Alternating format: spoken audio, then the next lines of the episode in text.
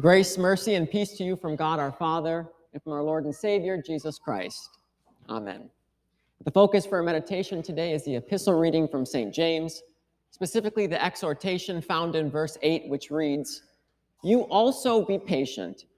Establish your hearts, for the coming of the Lord is at hand. Patience. The Lord has taught me a great lesson in patience this past week and he used the likes of these guys to do it. This is uh, my daughter's favorite stuffed animal, Mr. B, um, and she carries it around everywhere she goes. Um, and the irony of the situation this week, where she was holding it in her hands and hugging it like she normally does, while there were 20 to 30 wasps flying around us in the house, uh, was made me kind of chuckle. So I thought I would bring it today, um, and again talk about the lesson of patience that I learned. Um, over the past week, we were dealing with a massive wasp infestation in the vicarage house. Um, what started off with killing just a few wasps a day turned into killing 30 to 40 a day. Um, and then eventually that was just continuing to happen, and we realized that there was a much bigger problem than we thought. Um, the wasps had made their home in the wood behind our kitchen cabinets and in the basement.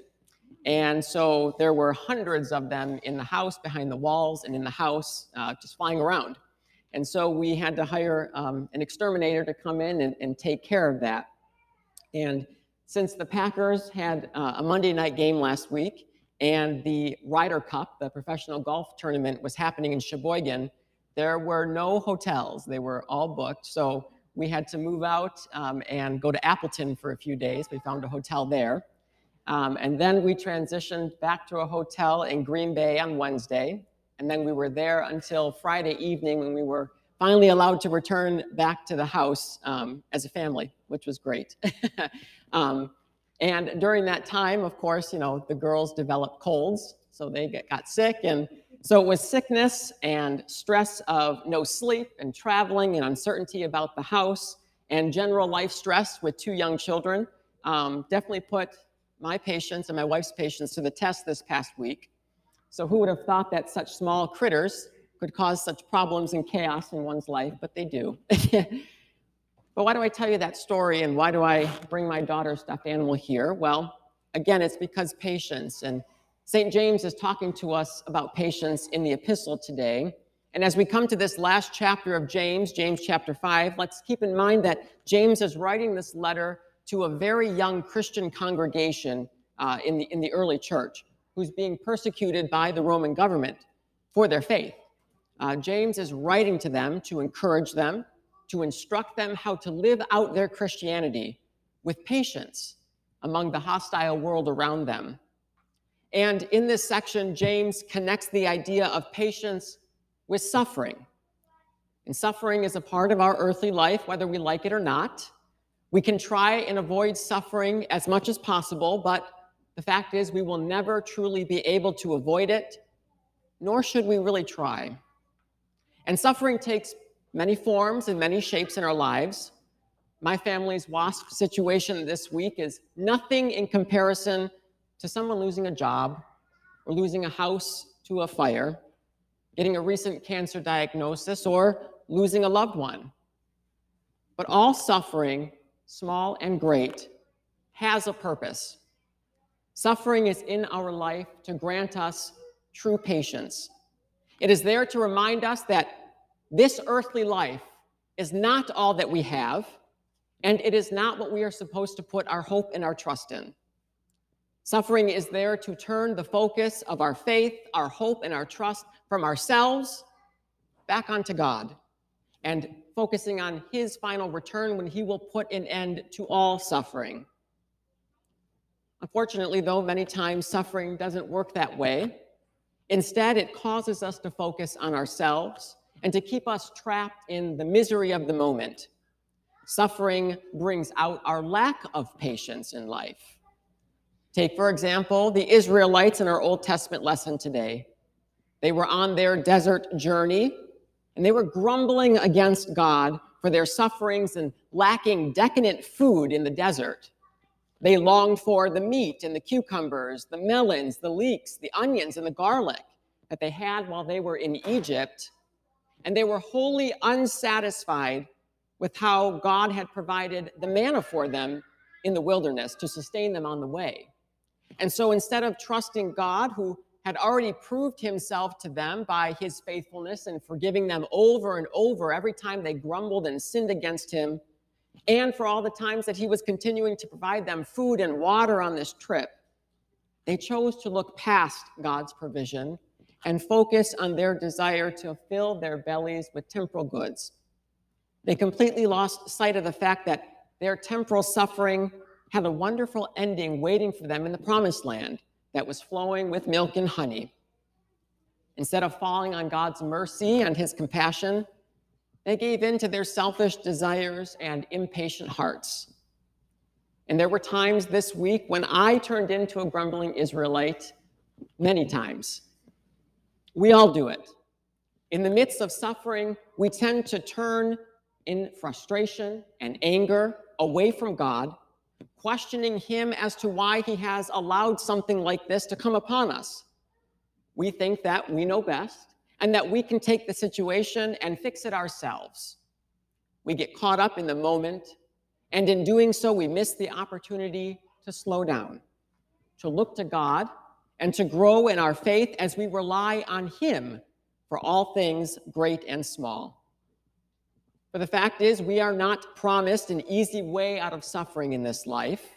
Instead, we are called to fight through it with our eyes ever heavenward, waiting for the coming of our Lord, as St. James says, waiting for the Lord to return and put away this earthly suffering for good, and to give us the promises of his cross, that new life that is truly free from suffering. For the cross of Christ and his sufferings, are the answer to our crosses and our sufferings in this life. The cross of Christ gives us the true perspective we are to have in the midst of our suffering. And that perspective is that we, again, look to God, for He is known in the midst of suffering. He wants us to seek Him out in the midst of our trials and our pain, to cast our burdens upon Him. For He is the Lord of compassion and mercy and he desires to give those gifts to us in the midst of our suffering. So when you face a test of your patience in the midst of a suffering, turn to God. Turn to him in prayer. Open your Bible. Read the comforting message of the cross and what he has to say. Read the Psalms. They are prayers to God, and they are your prayers too in time of need and in joy. Call upon the almighty name of God who has made you his beloved child in baptism and who promises to care for you in all things. Turn to the God who tells you to turn to him, who wants you to turn and crawl back to him, to see him and to know that he is there in the midst of your suffering. Turn to God in praise. Lift up a joyful song to the Lord, though not always easy in the midst of suffering something we are called to do and have the unique ability to do as Christians, to seek joy in the midst of suffering. For our Lord found joy in the midst of his suffering as he went to the cross, nailed our sins there, and brought redemption and reconciliation back to his people, the greatest joy he could do. And give thanks to your Redeemer for the redemption that you have, and again for that fact that he stands by you to preserve you through whatever the world throws at you. For your earthly life is secure in Him, and your eternal life is secure in Him. The temporal sufferings of this life pale in comparison to the glorious joys that await us all in heaven, where we will forever dwell with our Lord. So, yes, we all have wasp like sufferings in our life, some greater, some smaller. But in all of our sufferings, we know that we are being sharpened in this life.